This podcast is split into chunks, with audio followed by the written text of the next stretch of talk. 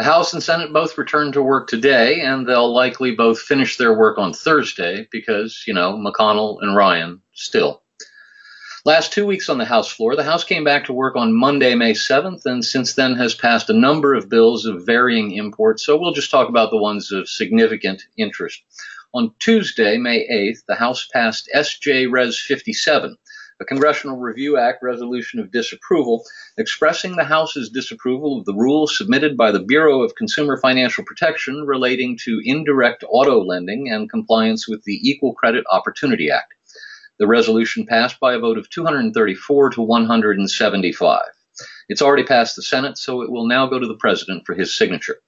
On Wednesday, May 9th, the House passed H.R. 2152, the Citizens' Right to Know Act of 2018, which cuts off funding for some Department of Justice grants to sanctuary cities that refuse to comply with a certain reporting requirement. The bill passed by a vote of 221 to 197 on Thursday, May 17th and Friday, May 18th. That's last Thursday and Friday. The House considered H.R. 2, the Agriculture and Nutrition Act, more familiarly referred to as the Farm Bill. After considering a number of amendments, the vote on final passage occurred on Friday morning. The bill failed by a vote of 198 to 213, with 30 Republican members crossing party lines to vote in opposition to the bill. We'll discuss this bill more in just a moment. This week on the House floor, as I said, they return this afternoon with first vote set for 6:30 p.m. At that point, the House will attempt to take up 14 bills under suspension of the rules. On Tuesday, Wednesday, and Thursday, the House will take up another three bills on the suspension calendar.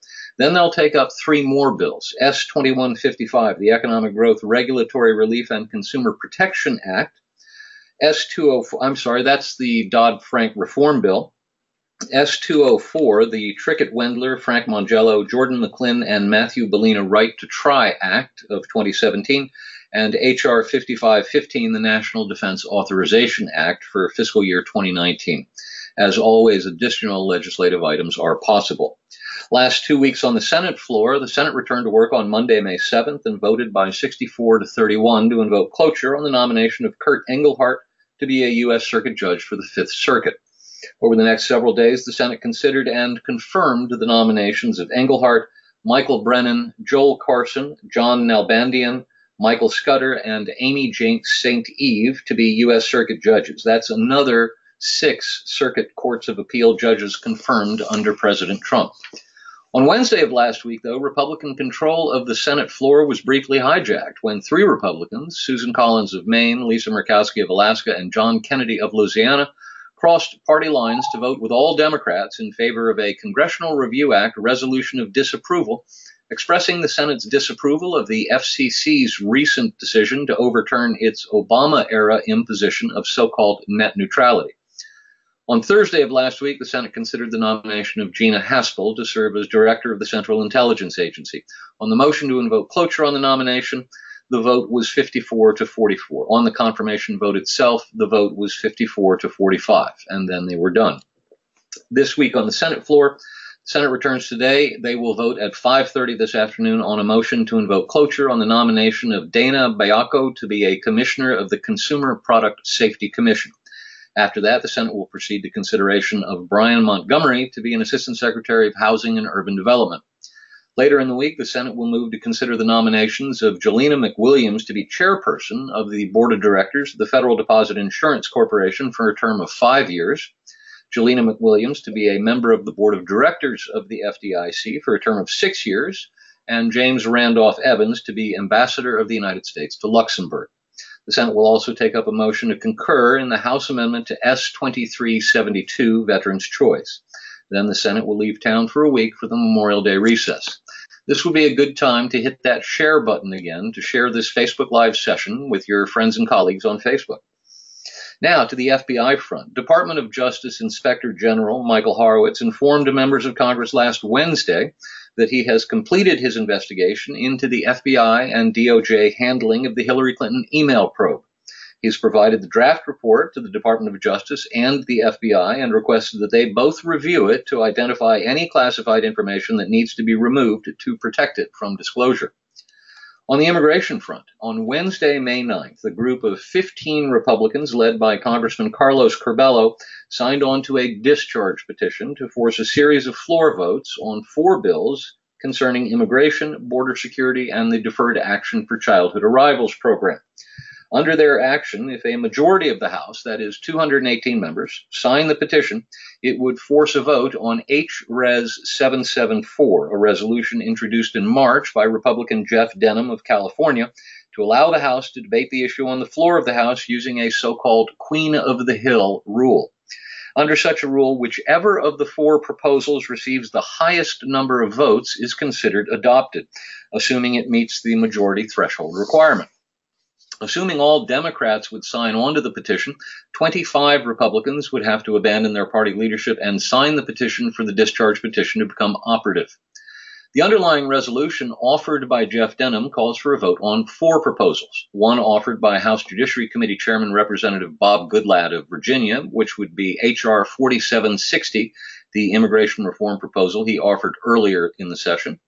H.R. 3440, the DREAM Act, a proposal offered by Democrat Lucille Roybal Allard of California. A proposal to be offered by Speaker Ryan, representing the Republican leadership position. And H.R. 4796, the Uniting and Securing America, that's USA Act, a bipartisan proposal offering legal status for even more so called dreamers than the DACA program itself, offered by Denham. A discharge petition is a rarely used procedural gambit. Remember, the House of Representatives is a majority rule legislative body. That means that on any given day, a simple majority of the House, 218 members, can do just about anything they want. But on some, usually that means the party with the greater number of members controls the floor action. But on some occasions, members of the majority who are upset with their leadership may cross the aisle to work with members of the minority to create a new majority on a given issue, and they can take control of the floor. Over the course of the following week, the number of Republicans signing the discharge petition grew. By Wednesday, May 16th, there were 18 signers, enough to lead Majority Leader Kevin McCarthy to bring up the issue at a meeting of the entire House Republican Conference. McCarthy pleaded with his fellow Republicans not to do this, arguing that to do so would be to turn the floor over to Nancy Pelosi and the Democrats, and that the passage of the resulting bill would mean nothing anyway since President Trump would veto it. Perhaps more importantly, he, in my view, quite correctly, argued that if Republicans passed the underlying bill, uh, I'm sorry, that if Republicans passed the underlying bill that was the real goal of the discharge petition signers, then the GOP base would be so angry that it would cost the Republicans the House majority in the fall elections. The result? Two more Republicans signed on to the discharge petition after his remarks, bringing the total to 20. Leaders of the House Freedom Caucus saw the leadership's trouble and suggested a way out. If the leadership were to put the Goodlatte bill on the floor for a vote, they pointed out, it would negate the discharge petition, since the discharge petition was tied to the Goodlatte bill. They pushed the leadership to bring the Goodlatte bill to the floor before a vote on the Farm Bill. In discussions that went late into the night Thursday, the leadership offered the House Freedom Caucus leaders a vote on the Goodlatte bill in June on any day they wanted. But the House Freedom Caucus leaders didn't want to accept a promise of a vote on a date to come later. They wanted to vote on the immigration bill now so they refused to accept the deal. On Friday morning, the House Republican leadership moved to bring the debate over the Farm Bill to a close, believing that in the end they would get the majority they needed to pass the bill. They miscalculated, and the bill fell 198 to 213. In the wake of the failure of the Farm Bill, headlines in mainstream media blamed the conservatives for tanking the bill. But the fact is, of the 30 Republicans who voted against the Farm Bill, precisely half of them were conservative members of the House Freedom Caucus. The other half were moderate Republicans. So there are two problems with mainstream media coverage blaming the failure of the Farm Bill on the House Freedom Caucus. First, is it accurate to blame the bill's failure on the Freedom Caucus when more than half of the Freedom Caucus members actually voted yes on the bill? Second, the headlines make no mention of the no votes cast by moderates. In the coverage in The Hill, for instance, you have to read 14 paragraphs into the piece before there's an acknowledgement that moderate Republicans voted against the bill, too. If the moderate Republicans had flipped their votes from no to yes, the bill would have passed by 213 to 98 instead of failing by that margin. So, as we go into this week, the discharge petition is still an active threat. If five more Republicans sign on to it and all Democrats sign on, we'll be moving toward a House floor vote on a bill to offer legal status to so called dreamers, and it will likely pass. On the Iran front, on Tuesday, May 8th, President Trump announced he would withdraw the United States from President Obama's terrible Iran nuclear deal. Democrats in the media predictably went nuts. And though there was much rending of garments and wailing and gnashing of teeth, the earth continued spinning on its axis. Secretary of State Mike Pompeo gave a speech this morning at the Heritage Foundation offering Iran what the, United, what the Associated Press called, quote, a series of dramatic potential concessions if it agrees to make what Pompeo called major changes. He said that if a deal were reached that met the Trump administration's demands, the U.S. Be, would be willing to lift all economic sanctions, restore full diplomatic and commercial relations, and allow Iran access to advanced technology. But he also threatened what he called the strongest sanctions in history on Iran if its government chooses not to make changes. He said the Trump administration would prefer a new deal with Iran that would be codified in the form of a treaty to be submitted to the Senate for ratification. He laid out a list of 12 basic requirements on the Iranian government. Included among those basic requirements are a demand that Iran must stop enrichment of uranium and never reprocess plutonium. Further, Iran would have to release all U.S. citizens, terminate its support for the Houthi rebels in Yemen, withdraw all forces from Syria, and stop threatening Israel. I've included a link to video of Secretary Pompeo's speech in the suggested reading.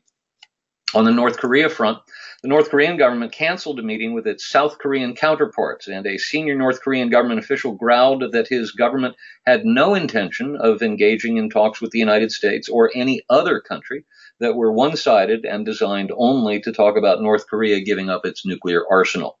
Democrats and the media predictably went nuts. The Trump administration, by contrast, stayed on an even keel and didn't lose its collective head. Stay tuned. On the personnel front, on Thursday, as I mentioned, the Senate voted to confirm Gina Haspel to serve as the first female director of the Central Intelligence Agency. The vote to confirm was 54 to 45.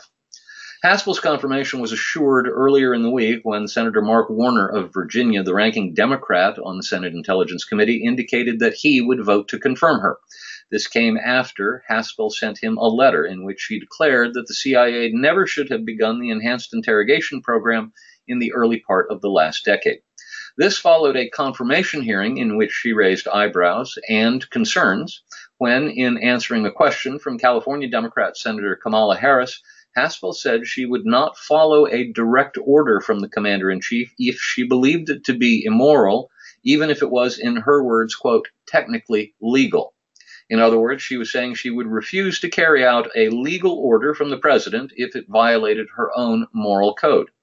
The cause for concern is simple. In our system of government, we rely on subordinates in the executive branch to carry out the legal instructions of the chief executive, regardless of whatever moral qualms they might have. As long as that order is legal, it is their duty to carry it out, not to question it. A subordinate faced with a moral quandary over a legal order has one proper option to resign. During her confirmation hearing, Haspel did not say that she would resign. On the other hand, she also did not say she would resist such a legal order. She merely said she would not carry it out properly. So maybe she'll do fine in her new position. But I can tell you there are now a lot of people around town keeping an eye on her to make sure she doesn't become another executive branch employee who regularly substitutes her moral code for the chief executive's. On Friday, President Trump announced his intent to nominate Veterans Affairs Acting Secretary Robert Wilkie to serve as the permanent Secretary of Veterans Affairs. The announcement came at a White House event where Wilkie was in attendance and came as a surprise to Wilkie. He had known for some time that he was under consideration for the position, but he had not been told by anyone that he had clinched the job before the president made the announcement. Wilkie's nomination was met with support from leaders of the veterans community and on Capitol Hill. Now to the Russia probe. It's been a hell of a time for the Russia probe. About 10 days ago, the New York Times and the Washington Post began making oblique references to what they called an informant who was used by the FBI in the summer and fall of 2016 to make contact with at least three people affiliated with the Trump campaign foreign policy aides George Papadopoulos and Carter Page, and campaign co-chairman Sam Clovis. And in a piece just a few days ago, the Times even gave us the FBI code name for the operation, Crossfire Hurricane, a lyric written by Mick Jagger and Keith Richards of the Rolling Stones. Adding to the mystery, neither the Times nor the Post has yet identified this mystery informant by name, and both have indicated in their reporting that they ha- that they know the name of the informant, but have chosen not to reveal it at the request of the FBI, which has told both news outlets that it fears for the informant's life and the lives of those affiliated with him, and the FBI fears for the investigations with which he is affiliated, some of which may still be ongoing. Conservative media outlets reported his name early last week, and NBC News and the Wall Street Journal reported his name over the weekend. And truth be told, both the Times and the Post included so much background detail about the informant that anyone with an internet connection could have figured it out. For anyone who's missed this story over the last 10 days, the so called informant's name is Stephen Halper, and he's now a 73 year old retired professor at Cambridge University in England. Halper is a veteran of the U.S. intelligence and foreign policy community. He served in three U.S. presidential administrations Nixon, Ford, and Reagan, and his father in law was Ray Cline, a legendary CIA agent who was the head of CIA analysis during the Cuban Missile Crisis. And though he and other Reagan campaign staffers deny anything of the sort happened in the 1980 campaign against Jimmy Carter, Halper was once tagged as being the ringleader of a covert effort by CIA operatives to provide information about Carter's foreign policy moves to the Reagan Bush campaign in 1980. So, why is this important? Because if true, and interestingly, the FBI and DOJ have at least so far chosen not to deny the reporting of the major media outlets on this subject, Stephen Halper aggressively initiated contact with Carter Page before the FBI had begun its formal counterintelligence investigation into the Trump campaign, which it says began on July 31, 2016. Reported the Post, quote, the professor's interactions with Trump advisors began a few weeks before the opening of the investigation, when Page met the professor at a British symposium, end quote. According to previous New York Times reporting, the FBI counterintelligence investigation into the Trump campaign's possible collusion with the Russian government began on July 31, 2016, after the Australian High Commissioner in the United Kingdom reported to the FBI that he had two months earlier had a conversation with an inebriated George Papadopoulos, who had informed the High Commissioner that Russia had hacked Hillary Clinton's emails long before the email hack of the Democratic National Committee was revealed. But if their current reporting is accurate, the FBI was using its informant to reach out to a different Trump campaign advisor before they ever heard about George Papadopoulos and his drunken musings. What's worse, of course, is that the FBI had no evidence of any criminal wrongdoing by anyone affiliated by, with the Trump campaign at the time it decided to employ Halper to reach out to Trump campaign personnel. That's why the FBI opened a counterintelligence investigation and not a criminal investigation. As National Review's brilliant Andy McCarthy writes, quote, opening up a counterintelligence investigation against Russia is not the same as opening up a counterintelligence investigation against the Trump campaign. The media Democrat complex has tried from the start to conflate these two things. That explains the desperation to convince the public that Putin wanted Trump to win. It explains the stress on contacts, no matter how slight, between Trump campaign figures and Russians. They're trying to fill a gaping void they hope you don't notice. Even if Putin did want Trump to win, and even if Trump campaign advisors did have contacts with Kremlin tied figures, there is no evidence of participation by the Trump campaign in Russia's espionage. That is the proof that would have been needed to justify investigating Americans. Under federal law, to establish that an American is acting as an agent of a foreign power, the government must show that the American is purposefully engaging in clandestine activities on behalf of a foreign power and that it is probable that these activities violate federal criminal law. See the Foreign Intelligence Surveillance Act, Title 50 U.S. Code, Section 1801, Paragraph B, Subparagraph 2, further explained in the last six paragraphs of Andy McCarthy's December 17 column. But of course, continuing, if the FBI had had that kind of evidence, they would not have had to open a counterintelligence investigation. they would not have had to use the Clinton campaign's opposition research, the Steele dossier, to get FISA court warrants. They would instead have opened a criminal investigation, just as they did on Clinton when there was evidence that she committed felonies. To the contrary, the Bureau opened a counterintelligence investigation in the absence of any A, incriminating evidence, or B, evidence indicating implicating the Trump campaign in Russian espionage. At the height of the 2016 presidential race, the FBI collaborated with the CIA to probe an American political campaign. They used foreign intelligence surveillance and informants. That's your crossfire hurricane. End quote. On Sunday, President Trump responded by tweeting, quote, I hereby demand and will do so officially tomorrow that the Department of Justice look into whether or not the FBI slash DOJ infiltrated or surveilled the Trump campaign for political purposes, and if any such demands or requests were made by people within the Obama administration. End quote. Four hours later, Deputy Attorney General Rod Rosenstein announced that he had asked the DOJ Inspector General Michael Horowitz to expand his ongoing review of the FISA applications to monitor Carter Page, quote, to include determining whether there was any impropriety or political motivation in how the FBI conducted its counterintelligence investigation of persons suspected of involvement with the Russian agents who interfered in the 2016 presidential election. If anyone did infiltrate or surveil participants in a presidential campaign for inappropriate purposes, we need to know about it and take appropriate action. End quote. There's a lot more in the suggested reading. I suggest you read it and stay tuned.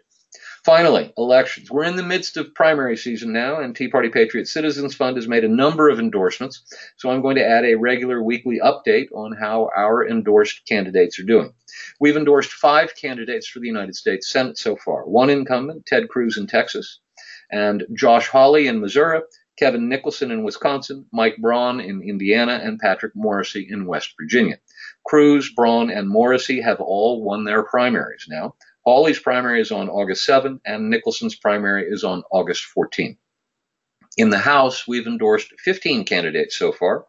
Primary winning incumbents include Mark Meadows in North Carolina 11, Jim Jordan in Ohio 4, Warren Davidson in Ohio 8, Alex Mooney in West Virginia 2, Ted Budd in North Carolina 13, Louis Gohmert in Texas 1. To date, we have one primary winner in an open seat, Russ Fulcher in Idaho 1, and one primary winner who knocked off a sitting incumbent, Mark Harris in North Carolina 9, who defeated incumbent Robert Pittenger. We've endorsed four candidates in Texas, each of whom qualified for their primary runoff tomorrow. That's Dan Crenshaw in Texas 2, Bunny Pounds in Texas 5, Chip Roy in Texas 21, and Mike Cloud in Texas 27. We've also endorsed incumbent Thomas Massie in Kentucky 4, whose primary is tomorrow, and Jay Webber in New Jersey 11, whose open seat primary is Tuesday, June 5th. And that's our Washington report for this week.